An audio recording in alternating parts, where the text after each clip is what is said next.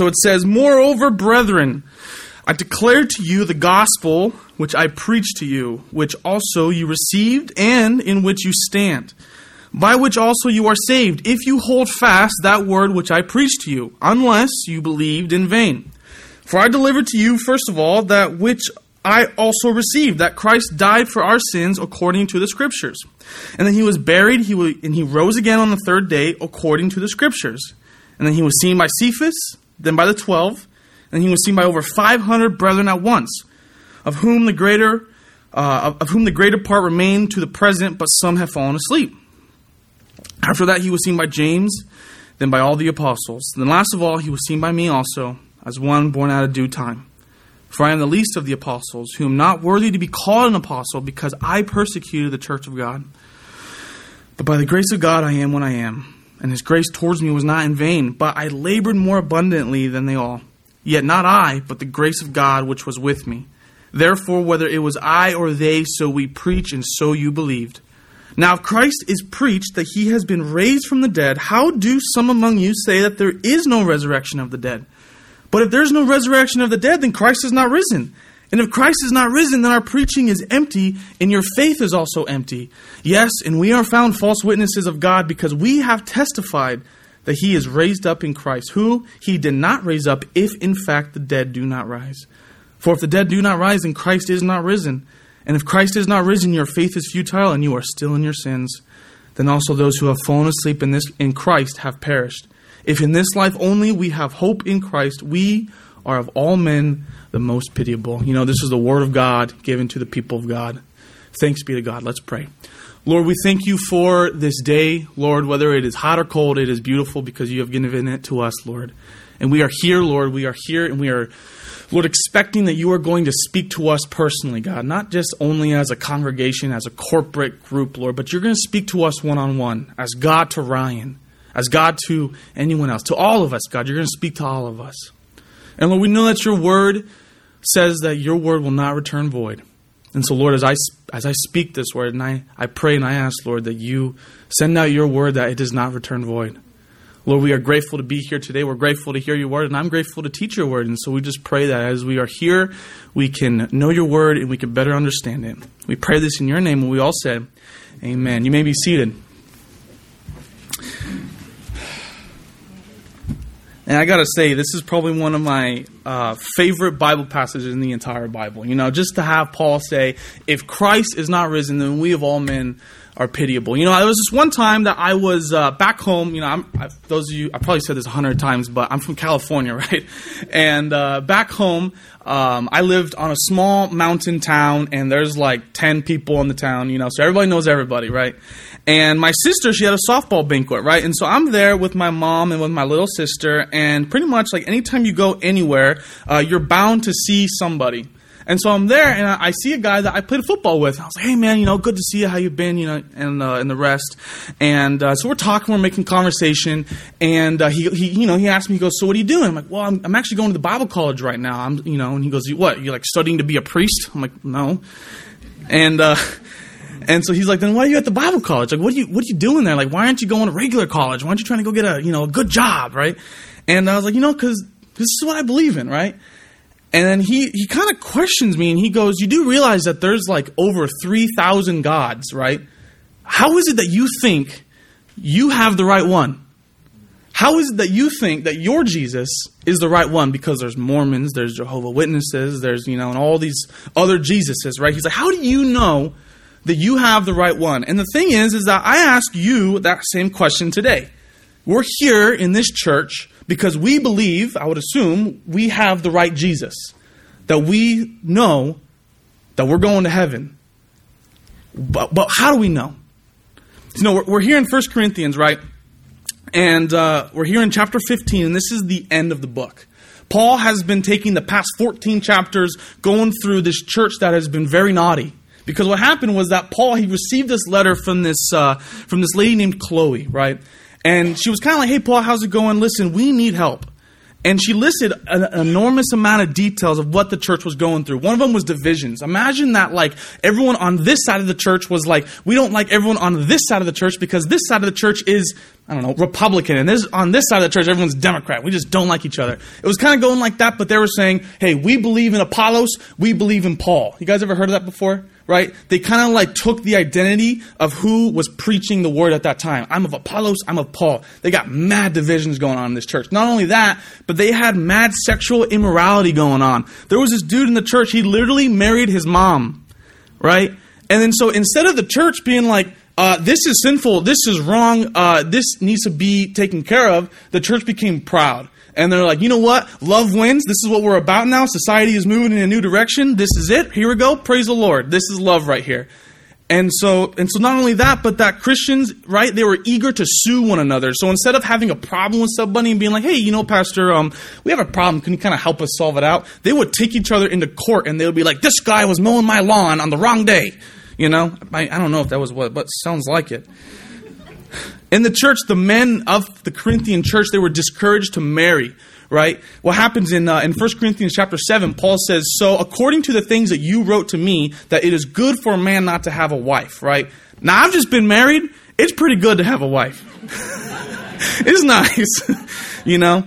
But and I can understand why, because the women at this church, what they would do in the middle of the service, they would stand up and they go, I have a word from the Lord. And they would just scream right? And then and then some lady, well, I got a tongue, and they would just start bursting out in tongues. And then someone would be like, well, I got to prophesy. And then if the pastor was saying something weird, they're like, ah, oh, I don't know what that means, you know. And so Paul was like, listen, shh. he kind of says in First Corinthians. So I can imagine Paul receiving this letter from this lady Chloe, right? Of just asking for help, right? She was probably just a gal that was just kind of helping out. You know, she was, you know, just helping out and, and just doing what she was doing. She was like, you know what, Paul, we need help. And so Paul, I kind of think he read this letter and was like, oh my gosh, this church has problems. And so here they are, we're in 1 Corinthians 15, and this is the last problem of the book. But I would say this is the most important problem of the book. Read with me in verse 12. What does it say here? It says this It says, Now if Christ is preached that he has been raised from the dead, how do some, not the entire church, but how do some among you say that there is no resurrection of the dead? So, in other words, the last problem, the biggest problem of this church was that there was a group of dudes, a group of guys, sorry, um, that was teaching that Jesus Christ was just kind of a good guy and that he never rose from the dead. And that not only that, not only did Jesus never rise from the dead, but that when you die, you're not going to rise from the dead. And then that's it. And so I kind of, when I was reading that, I was like, how the heck did we get there? How the heck did a church that believed in the gospel of Jesus Christ get to a point of being like, no, we don't believe Jesus actually rose from the dead. We don't believe, we just kind of think he was a good guy and that when we die, that's it. And so I thought to myself, how the heck did that happen? I have two answers as to why I think that might have happened. The first one was that Corinth was not allowing themselves and they were not being taught by the Word of God but that they were allowing themselves to be taught by bad, false pastors, false preachers, false bishops, whatever the word was back then. The people that would come to the pulpit and teach them, they weren't taking the word of God and saying, This is what the word of God is. This is what God has spoken to us, the people. They were just kind of talking about whatever. And so when I would identify a false pastor or false teacher, I would say anybody who teaches anything else other than or also of the Bible. Because some religions, we know some, they take the Bible and then they have something else. They add a little bit to it. Or they don't even teach the Bible, they have their own doctrine, but they kind of say, oh no, but we are Christians, right? So what happened was that they were struggling with that with a group of people who were teaching. They were called the Sadducees. You ever heard of that word before, the Sadducees? Kind of similar to the Pharisees, right? They were a group of Jews in Israel at the time, and as the Pharisees, they were, you know, the Pharisees. One thing that they did have that was really good was they held an immediate importance to the Word of God. So much so that they would take it and they would go, oh man, it's the Sabbath. I can't tie my shoes. I can't do anything because they were so conservative in the Word of God. Well, the Sadducees were kind of more of the opposite. They would, um, excuse me, they would believe that there is no resurrection from the dead and that once you died, that's it. But not only that, they didn't believe in angels and they didn't believe that there was any sort of punishment for sin. In other words, they didn't believe in a hell and they didn't believe in a heaven. So they just kind of thought that what happens here on earth is it. and that when you die, there's nothing. And so they were kind of the people that were telling everybody, hey, listen, if you want to, you know, marry your mom, go for it. If you want to have three wives, go for it. Because you know what? God doesn't care at the end of the day. And the church was like, huh, interesting. Because that's what happens when you don't let the Word of God be your teacher. And the second issue was that they were letting society be their teacher. You see, folks, when that when we're not letting the Bible be our teacher, then the world is going to be your teacher. And so when the world tells you, "Hey, listen, church, you're not allowed to talk about homosexuality anymore. You can you're not allowed to tell people that they can't move in with their boyfriend and girl. You're not allowed to talk about sin." When we let the world tell the church that, then our faith in our Bible gets corrupted. And we see that here in 1 Corinthians. We see that this was the church that let that happen. They let the world into the church and they let the world teach the church. Does that make sense? And so that's where we're at today. That's what's going on. And we have this problem of the Corinthians, because they were listening to bad teachers in society, they don't believe that Jesus rose from the dead. And so Paul, he has this problem among many problems that he's here at the end of the book and he's finally addressing it. And to address it, he has to first um, you know, kind of like remind them of what happened in the beginning. So let's read what happens, you know, in verse 1 and 2. Let's, let's get to that point. So he says, Moreover, brethren, okay, now the word brethren, that's kind of like moreover brothers and sisters, is to the church. Moreover, brethren, I declare to you, excuse me, the gospel which I preached to you which also you received and in which you stand right and so what happens is that the before paul even starts going like how the heck do you not believe in the in the resurrection of jesus christ he starts at the beginning he says listen i want to remind you right of what happened 20 years ago I want to remind you of that event. And what does he say? He says, I declare to you the gospel which I preached to you. And then he says three things that happened to them when they believed in the gospel. What are they? The first one it says that you received the gospel. Now notice, the word received is a past tense word. This is a word that's saying you believed in what I taught you, and 20 years ago, you took it. This isn't a matter of, well, Paul, we actually never really believed in what you taught us. No, no, no, no. He's saying, listen, the gospel I taught, you received it. And this is also saying that salvation first always starts with your choice. It's not anybody else's choice, it's your choice. Paul says in uh, Romans chapter 10 that if you believe in Jesus, then you shall be saved, right? You have to receive the gospel first. But so that was the past tense. That happened back then. And then what else he says? He says, in which you stand, right? That's present tense. Now, what he says, in which you stand, he says, I'm declaring to you the gospel in which you received and in which you stand. This is talking about an identity. When people ask you, hey, what's your religion? You say, I'm a Christian. It's your identity, it's who you are. Paul says in Romans chapter 13, he says, So as you have received Christ Jesus, so walk in him. That is your identity. That is who you are. I am no longer Ryan Meza, but I am walking in Jesus Christ.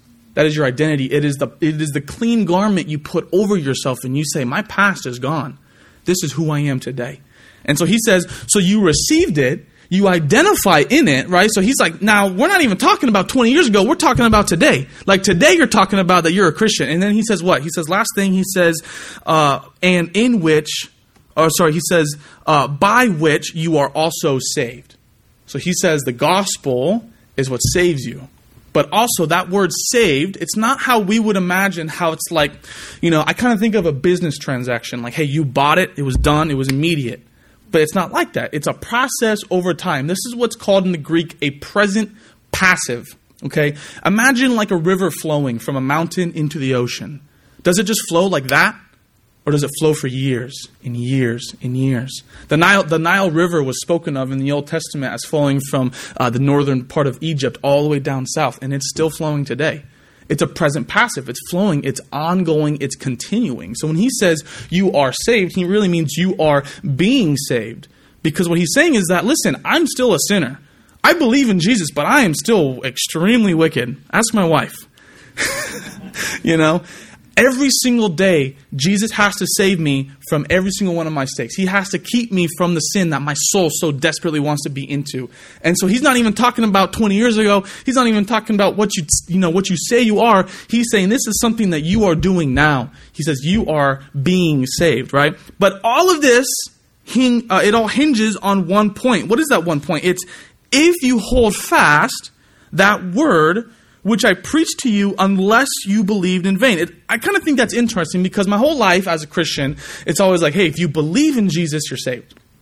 But he doesn't say that. He said he doesn't say you received it, you stand in it, and you identify. Right, and you're saved by it. He doesn't say if you believe, which would kind of be how I would, you know, two plus two is four. He says if you, uh, he says if you hold fast that word which I preached to you. That kind of made me go, why? That's an interesting word. Why would you say something different than what is all over the Bible? Because it's not about if you believe, it's about what you believe in. You know, we can ask our Mormon friends, our Jehovah Witness friends, we can ask our Muslim friends. You know, we see them all over the place. Do you believe? Their answer is always going to be yes. I have never met a person that was confident that they are going to hell because they don't believe. I've all, if anyone has ever said I'm going to hell, it's always been because, ah oh, man, I, that's not for me, you know, like I'm gonna I'm gonna party in hell, whatever. But I've never met someone that has said I'm going to hell because I don't believe in Jesus. I've never had that conversation before. But nine times out of ten, people are always saying I'm going to heaven because I'm a good person, right? But the fact of the matter is that Paul's not saying, listen, it's based on you believe. He's not saying that if you believe because everybody believes in something. Everybody believes in something. If I was to believe that I'm jumping off the top of a, of a building and I'm saying I'm going to fly, that doesn't make it true. Right? But he says, if you hold fast the gospel, that word which I preach to you. Now, that word to hold fast, I kind of think of it like as if you're holding a glass jar real tight right here. You know, or, you know, it's it's uh, the middle of uh, playoff season, so you'd be watching these running backs running into the hole like this, holding the football like that because they don't want to fumble it, right? So if you think about it, the word to hold fast is to take your faith, right, and you're holding it, and you're not letting anybody touch it because this is so extremely important to you that you're not going to let anybody touch it. That you're not going to let anyone mess with it, right? And he says, these things apply to you if you take the gospel and you hold it fast, if you protect it, if you are paying attention to what's happening to it, right? But then he's, but if you're not holding it fast, you take your faith and you're kind of like this. You're like, you know what? Like, I believe. I don't know if I believe in Noah's Ark. I don't really know if I believe in the Trinity, you know and you allow the world, the society, to mess with it because it's not protected. It's not right here. It's not holding fast. You're not being aware of it. We have a lot of young moms in our church, and I have never seen a young mom hold their kid like this. that would be insane. but it's like it's tight. You you protect it. You hold it fast, right? And so Paul says, if you hold fast. And so my question is, why is it not if you believe? Why is it not based upon a simple belief? Because I've always thought to myself, right, if I believe, I go to heaven, right? Well, let's read verses 3 through 4. Let's let's see what Paul says. He says, "For I delivered to you first of all, right, of utmost importance, that which I also received." He's saying that this is something that has not changed over the past 30 years ever since Jesus was here, right? He says that Christ died for our sins according to what? According to the scriptures, and that he was buried and he rose again the third day according to what? The scriptures. And so salvation is not simply based upon if you believe, but it's based upon your faith in Christ according to the scriptures. Because there are tons of Christs out there. Isn't there? Isn't there just people, you know, I, I can't imagine, it's just, I can't tell you how many conversations I've had with people who have said, I believe in Jesus. And I ask them, well, who is your Jesus? Well, I kind of think that, like, you know, because society's changing, that Jesus is like a tall blonde woman and she's fighting the patriarchy and, you know, she's the head of a company and things like that. I'm like, whoa, whoa, whoa, what? Like, no, no, no, no. Jesus, according to the scriptures. Listen, folks, the importance is on the Word of God. The importance is not about you. It's not about whether or not if you believe, it's whether or not if you believe that Jesus according to the scriptures. And I think it's so wise that God said according to the scriptures because 2,000 years have passed. And certainly some things have changed. But yet, the Word of God has never changed. And He says, believe in Jesus according to the scriptures, right? And the good news is that the word of God, it guides our faith, right? And so Jesus says in Matthew chapter 24, he says that, you know, heaven and earth will pass away, but my word will never pass, right? And then, you know, David actually says in Psalms 138, he says that you have magnified your word to be above your name. Isn't that insane? You know, the Word of God says that at the name of Jesus, every knee shall bow and every tongue will confess. And then God Himself says that the only thing more valuable than the, uh, than the name of Jesus is my Word. Because without the Word, how can we ever know who Jesus is? How can we ever know who the, what the gospel is? How can we ever know that He rose on the third day? How can we ever know the prophecy? How can we ever know any of that? We can't. And that's why it's so important. That's why Paul says, you know, he according to the scriptures, right? You know? And so if our faith is on the line, right? And if we're talking about our eternity because, you know, the, t- the kind of guy that I am is I don't want to take a risk, you know? I, I didn't ask out Abby t- until I knew that she was going to say yes. You know, I was asking her friends, and I was like, "Hey, like, does she like me or what?" You know, because I'm not gonna ask her out for her to be like, "No," you know. I, I, I'm a kind of guy that needs to know. You know what I'm saying? And so I don't want my faith in God to be a gamble, right? Can I get an, an amen on that? Like, I don't want my faith in God to be a gamble. I don't want to be like, you know, if I had to choose between Allah and Jesus Christ, I think God probably has, or Jesus probably has a 70% chance of being the right one. And then Allah, you know, there are a lot of Muslims, and so he probably has a 30% chance of being the right God. I don't want it to be like that. I don't want it to be a gamble. I don't want it to be something where, like, I'm not confident. I want to know what I'm getting myself into. And so should you as a church. You're here, you should know. You, I mean, am I the only one, or do we want to know by a fact I know exactly who God is, right? Well, the good news is that I'm excited that you're here because Paul gives us evidence. Man, that's the one thing about the Word of God is that he gives evidence. He doesn't just say, I'm God. He says, I'm God, and look, I'm going to prove it to you. Isn't that something? So let's check out the evidence. Let's see what God actually shows us to prove, right, the gospel. Look at verse 5 verse 5 through the beginning of verse 8 it says this and it says and that he was seen by cephas that's peter okay then by the twelve. After that, he was seen by over 500 brethren at once, of whom the greater part remain to the present. But some have fallen asleep, and that he was seen by James, then by all the apostles, and then last of all, he was seen by me also. Let's just stop there to look at our evidence, right? So this is all evidence for Jesus' resurrection, right? And so first he says he was seen by Cephas, right? Now Cephas is in Aramaic, it means the word stone right? Imagine like a stone out of like a riverbed, like something like you know, like kind of like something that David killed Goliath with, like a small stone. Same similar type of word. The word Peter is the English word translated from the Greek that is Petros, coming from the word Petra. You guys ever heard of that uh, place Petra? You guys ever seen Indiana Jones? Right? He's all running through the caves, and there's like that huge temple on the side. That's Petra. And it's called Petra because that's like a huge boulder, is what that means in the Greek. Petros is a small rock because what happens, you guys remember when when uh, Jesus was at Caesarea Philippi and he goes, "Hey, um, what does the world say about me?" And they go, "Well, some say you're Jeremiah, some say you're Elijah, some say you're another prophet." And he goes, "Okay, but what do you say about me?" And Peter goes, "Ah, you're the you know son of the living God." And then he says, Blessed are you, Simon Bar Jonah, for you know, flesh and blood has not revealed this to you, but my Father who is in heaven has revealed this to you. And then he says, And you shall be called Peter, for on this rock I shall build my church.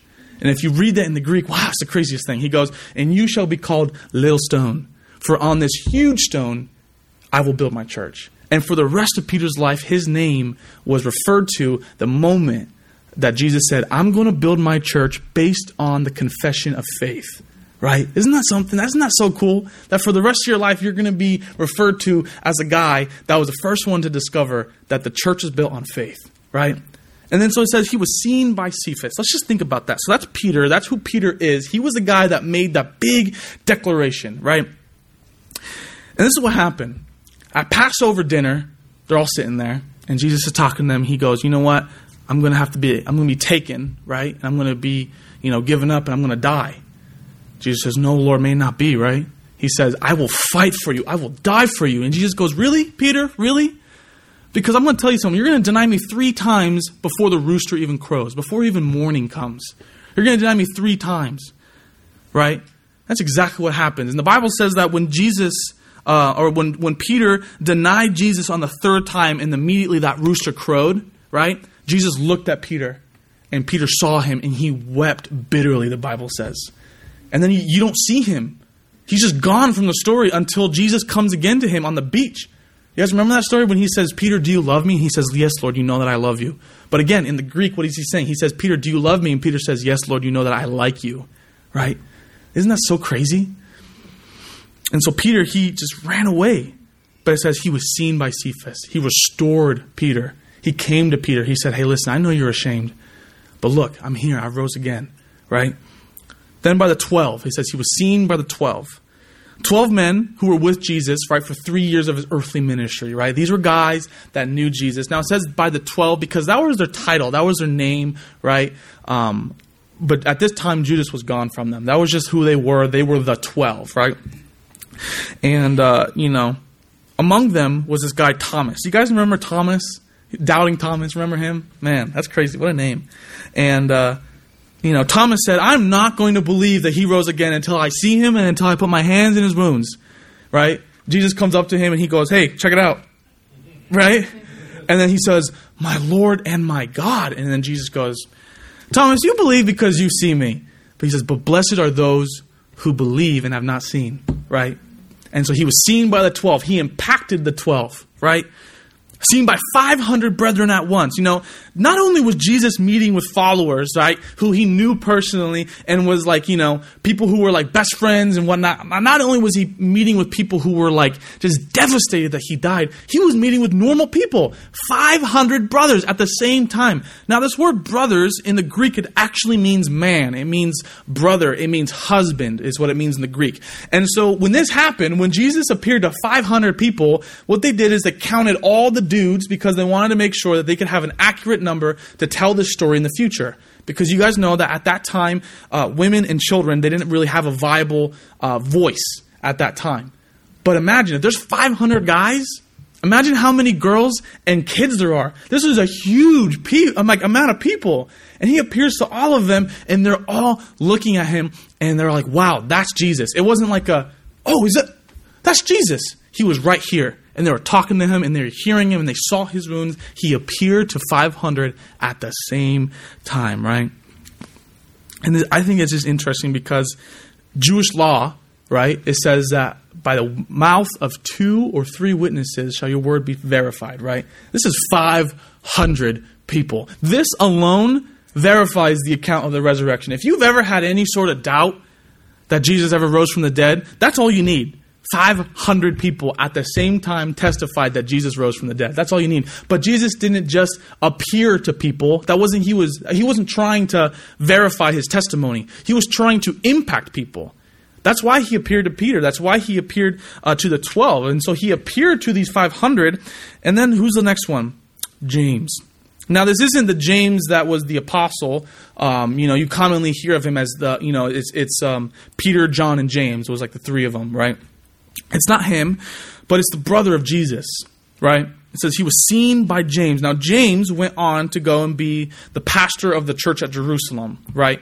But remember, James, he grew up with Jesus. He knew Jesus. He heard Jesus. He listened to him for like 30 years before he publicly, excuse me, started his ministry. He was with him and he still did not believe. Jesus was telling his family, listen, like this is my ministry, and Jesus of all, or James of all people, sorry, he should have believed. He was with Jesus the most. Way more than Peter, way more than anyone. He was a dude's brother, you know? But he didn't believe, not until after the resurrection, not until Jesus was seen by James. Now, isn't that something? Think about this for a second. Seen by James, what does that mean? That means James knew Jesus. That means James knew his eye color, and that after Jesus rose, you know, after Jesus ascended into heaven, James could sit there, he could tell you, man, Jesus had the biggest cannonball at the Jordan River. You know, he could be like, Jesus' favorite food was falafel and lamb. You know, he can be like, Jesus' favorite, you know, flower was this. He can be like, man, we'd be wrestling and Jesus would give me a big punch on my shoulder, you know. But he knew Jesus. He was a brother of Jesus. Church history says that when James died, his legs were so crooked that they had to like straighten him out to put him in a coffin. Now that makes sense to me. Because if you knew Jesus that well, wouldn't you spend every waking moment on your knees praying. I can just imagine being in Jerusalem watching the pastor walk down the street and you're like, hey, James, where are you going? And he has two plates of food. I'm going to go spend some time with my brother. Or he has like flowers in his hand, right? Hey, James, where are you going? I'm just picking some Jesus' favorite, flowers, right? Could you imagine that? Just the time of relationship he had with him afterwards. What an impact. And I think it's important because, you know, appearing to James, what that shows the church is that, yeah, Mary had children. It disproves that, you know, Catholic doctrine that, um, that Mary was a, eternally a virgin. But the church has been arguing that for 500 years, and they're not going to stop. But the more important is that I think what the point is, is not about Catholic or Christian doctrine, but the point, church, was that James did not believe beforehand, but then after Jesus appeared to him, he did. Do you see that? He was staunch. He was like, I am not going to be a Christian. And some of us kind of have that testimony. I was not going to be, I did not believe it. You know, he believed Jesus was crazy, you know? And then Jesus appears to him. He was seen by James. He didn't just appear himself to James, he impacted James, right? Who's the last one? Then by all the apostles, then last of all, he was seen by me also, as by one born out of due time. What a phrase! As one born out of due time. Do you know what that means? In the Greek, I had to research that. And prepare yourself because it's a little bit graphic. It literally means the word abortion.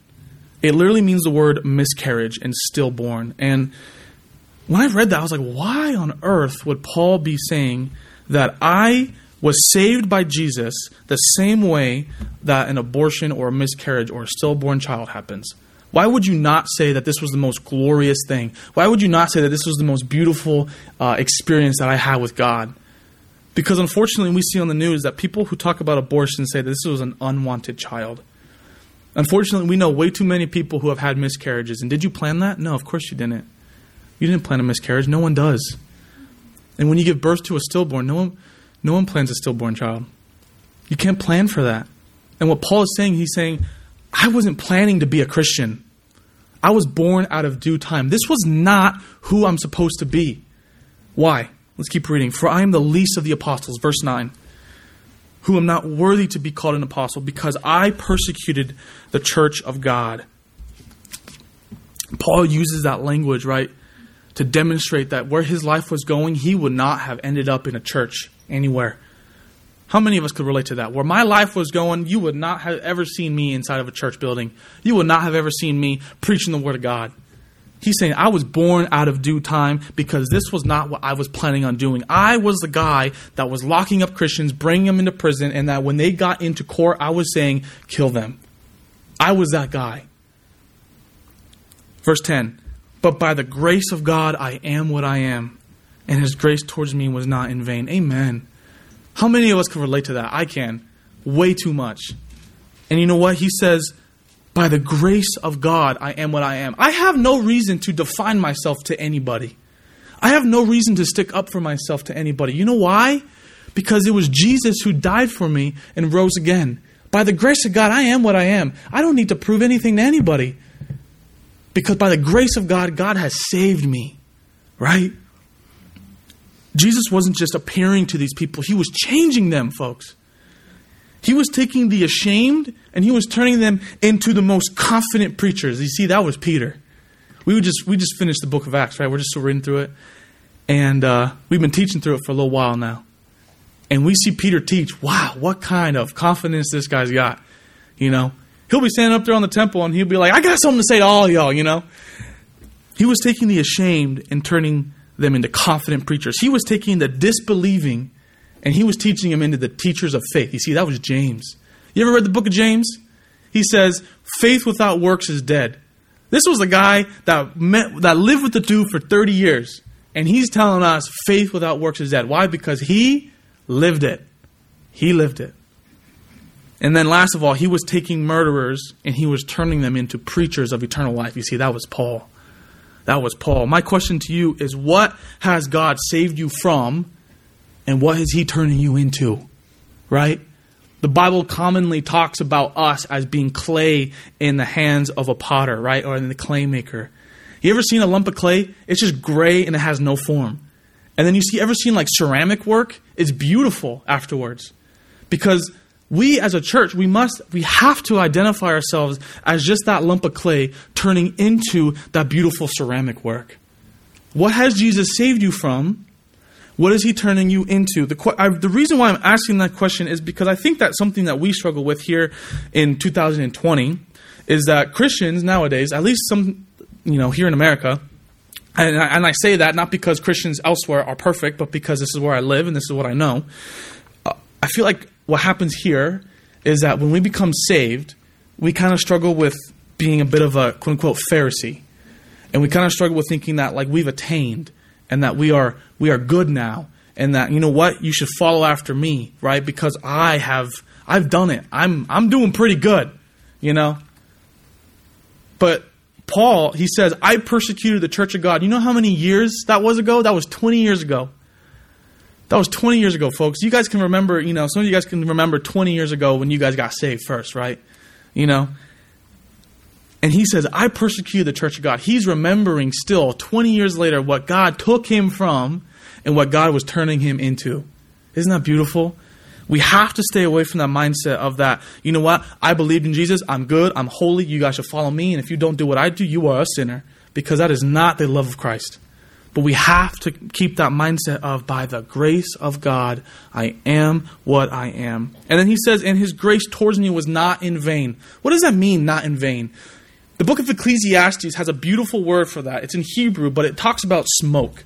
It literally talks about being like having something in vain is trying to like catch smoke. It's like you're not going to do it, man. Like it's not possible, right? And so by him saying the grace of God towards me was not in vain, he's saying that what great, what God did for me, it actually produced something. Let's see what he uh, sees in verse, in verse 10 through 11. He says, But I labored more abundantly than they all. Yet not I, but the grace of God that was with me. Therefore, whether it was I or it was they, so we preach and so you believed, right? So he's saying, I labored more abundantly than they all. They all is the uh, is the rest of the apostles. He's talking about Peter. He's talking about John. He's like, but I labored more abundantly than they all. Now I gotta be honest. By me listening to that, I kind of think that he's kind of being a little bit arrogant there, and I don't blame him.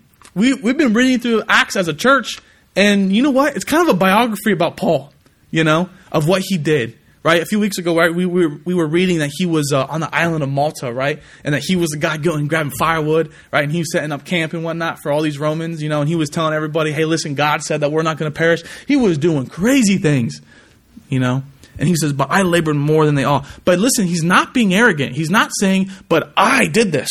What does he say? He says, yet not I, not I but the grace of God that was with me. You see, when you place your faith in Christ, there's an interchange, and then there's a bit of a partnership that happens between you and God, right? And that God is kind of right here next to you, and He guides you in your own life.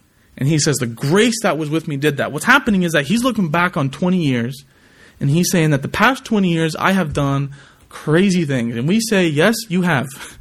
And He says, But that wasn't me, that was the grace of God.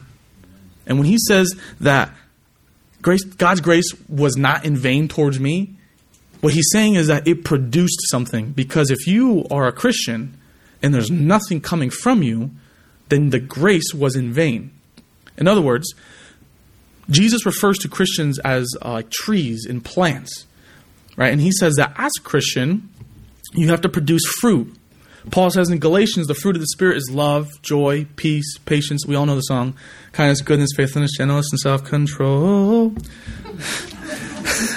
I do the children's ministry with Abby every now and again. Um, so, but we that, so, so Paul says you produce the fruit of the Spirit when God gives you grace. And if you are a Christian, you place your faith in Christ, and there is no love, there is no peace, there's no patience, there's no kindness, there's no goodness, there's no faithfulness, there's no uh, self control. I might have missed one, but gentleness. Thank you. Thank you, Gina. There's no gentleness in your life, right? Then you're not producing. And so when Paul says, God's grace towards me was not in vain, he's saying, I produce so much fruit. And do trees eat their own fruit? No. We do. And so by him saying, I labored abundantly more than, all, than they all, he's saying, I was blessing other people. None of this was for me. I didn't have this big old ministry uh, trying to get rich off of it. He said, I did this for you, right? And so we see that because it all comes from this message of what of what Jesus said in Luke chapter uh, Luke chapter seven. What happens is that imagine that Jesus is invited by this Pharisee, right? And the Pharisee, he's got his, all his holy garments on, and Jesus, he's invited to dinner, and he's having this conversation with this with this guy. His name's Simon, and this woman just kind of comes in and just kind of disrupts the dinner. And she walks up to Jesus, and what she do? She starts kissing his feet. It's kind of awkward, and this the Pharisee's like, "Dude, like, do you not know who that girl is? Like, that's a that's like the town prostitute, you know." And this girl's kissing Jesus' feet, right? And then she starts crying so much so that she takes her hair and she starts wiping his feet. And then Jesus looks at Simon, knowing all things, and he says, Simon, I have a question for you. He says, Imagine that there's a guy and he has two people, and one of them is indebted to him $100. Another one is indebted to him a million dollars. Who is more grateful for the canceling of the debt? You know, if you were if you were indebted to somebody, right? You and you and your friend, and you both owe an amount. You a hundred dollars, your friend a million dollars, and then the um, the ower or like the you know the, Jesus uses the word master. So the master says, you know what? I'm going to be great. I'm going to be gracious. I'm canceling your guys' debt. Who's the more grateful one? Simon kind of sits back in his seat and he goes, I would suppose it would be the person who owed the greater debt. And Jesus says, You have answered correctly. And he, he, points at the woman at his feet and says, Ever since she came in here, she has not stopped kissing my feet. And she has not stopped wiping my feet with her hair. You see, she was a prostitute. And uh, back then, her hair was like part of her trade, you know? And it, it was kind of how she would prostitute herself. And she was taking her sin and she was laying it at his feet, literally, right? And Paul, we take that concept and we say, Paul, you know, excuse me, Jesus said to Simon, sorry, I forgot this part. He said that those who have been forgiven much love much, right? Paul, he was a murderer, right? He has been forgiven much, and so he produced much is what we see. That's just a simple concept of what happened. And so I want to talk about us, though, is that what happens when we're not producing anything? What happens when there's nothing coming from our own life? What happens when we're not considering, wow, Lord, you paid a huge price for my head? What happens if there's nothing coming from our own heart? And I'm not saying that we all need to go and be missionaries in Korea. Don't misunderstand me. But please understand that when you receive the grace of God, uh, there is a production that comes from you out of a grateful heart. And when that doesn't happen, the only thing that I was able to find, the reason why that doesn't happen, is because of a lack of faith. Jesus says, if you have the faith the size of a mustard seed, you can move a mountain. And Paul moved mountains, didn't he? And if we look at our own life and we say, Lord, I don't really see a whole lot of work coming from me, we pray for faith. There's a I can't remember who prayed it, but they said, Lord, help me in my disbelief. I believe that was Thomas after he after Jesus said that. He said, "Lord, help me in my disbelief." Right? So moving on, so Paul, what he did, what he just did just now, is he showed that his experience with the gospel of Jesus was real, and he showed that their experience with the gospel of Jesus was real, and that he even showed us, the readers, that our experience was the gospel of Jesus was real. And so what does he say? In, uh, in verse 12, he says, Now if Christ is preached that he has been raised from the dead, how do some among you say there is no resurrection of the dead? This guy is so stinking surprised. He just made the gospel so real, so in your face, that he is just like bewildered that there's a teaching that Jesus never rose. He's like, You have seen him, you have felt him, you have had. Uh, you've been impacted by the gospel of Jesus. And he says, Where on earth is this coming from? Right? And then he needs to make the point and he needs to remind them of what it's like to have a dead Messiah, to believe in a dead God. He says, But if there is no resurrection of the dead, what that means is that if Jesus didn't rise, and if we don't go to heaven after we die, he says, then Christ is not risen. And if Christ is not risen, if he's not risen, then our preaching is empty and your faith is also empty. In other words, he's saying that the reason that I left Damascus in the first place to come and to teach the entire world was useless. And the reason that you believed in it, useless. If Jesus had never risen from the dead.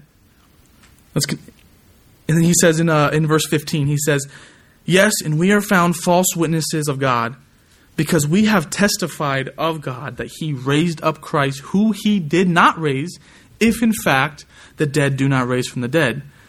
Paul says that we are liars if Jesus never rose from the dead. That I spent all this time, I spent 40 minutes of your time talking to you about Jesus if he's just dead. Right?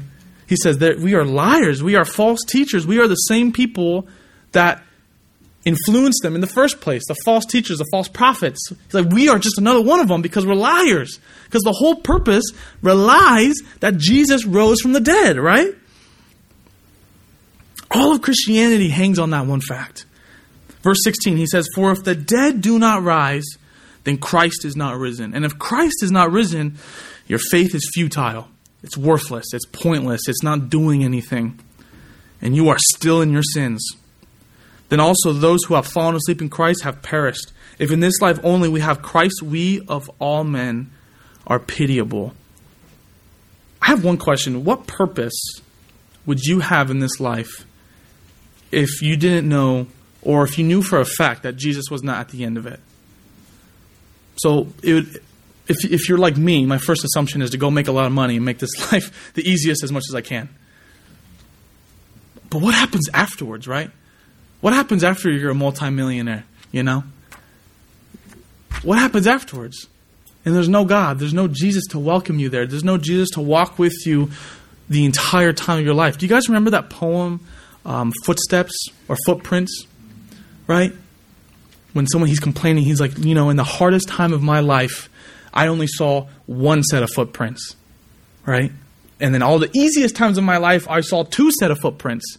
And he's saying, Jesus, where were you in the hardest times of my life? And Jesus says, You only seen one set of footprints because I'm carrying you through the hardest time. Isn't that something? But if Jesus had never risen from the dead, there is no carrying, there is no hope, there's no point.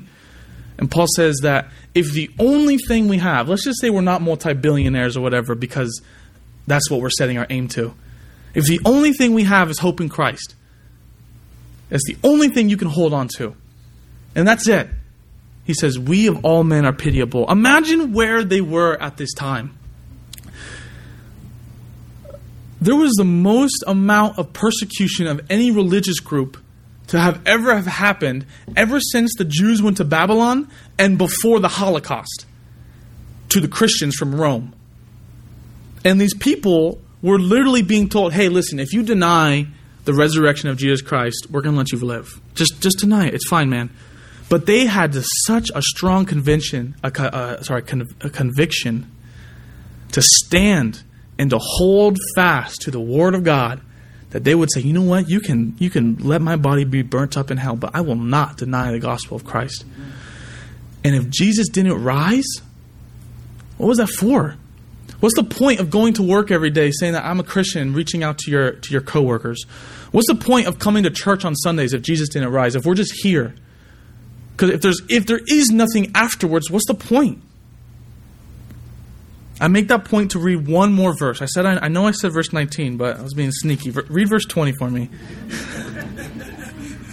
it says, "But now Christ is risen from the dead." Amen, church. Amen. That is why we are here.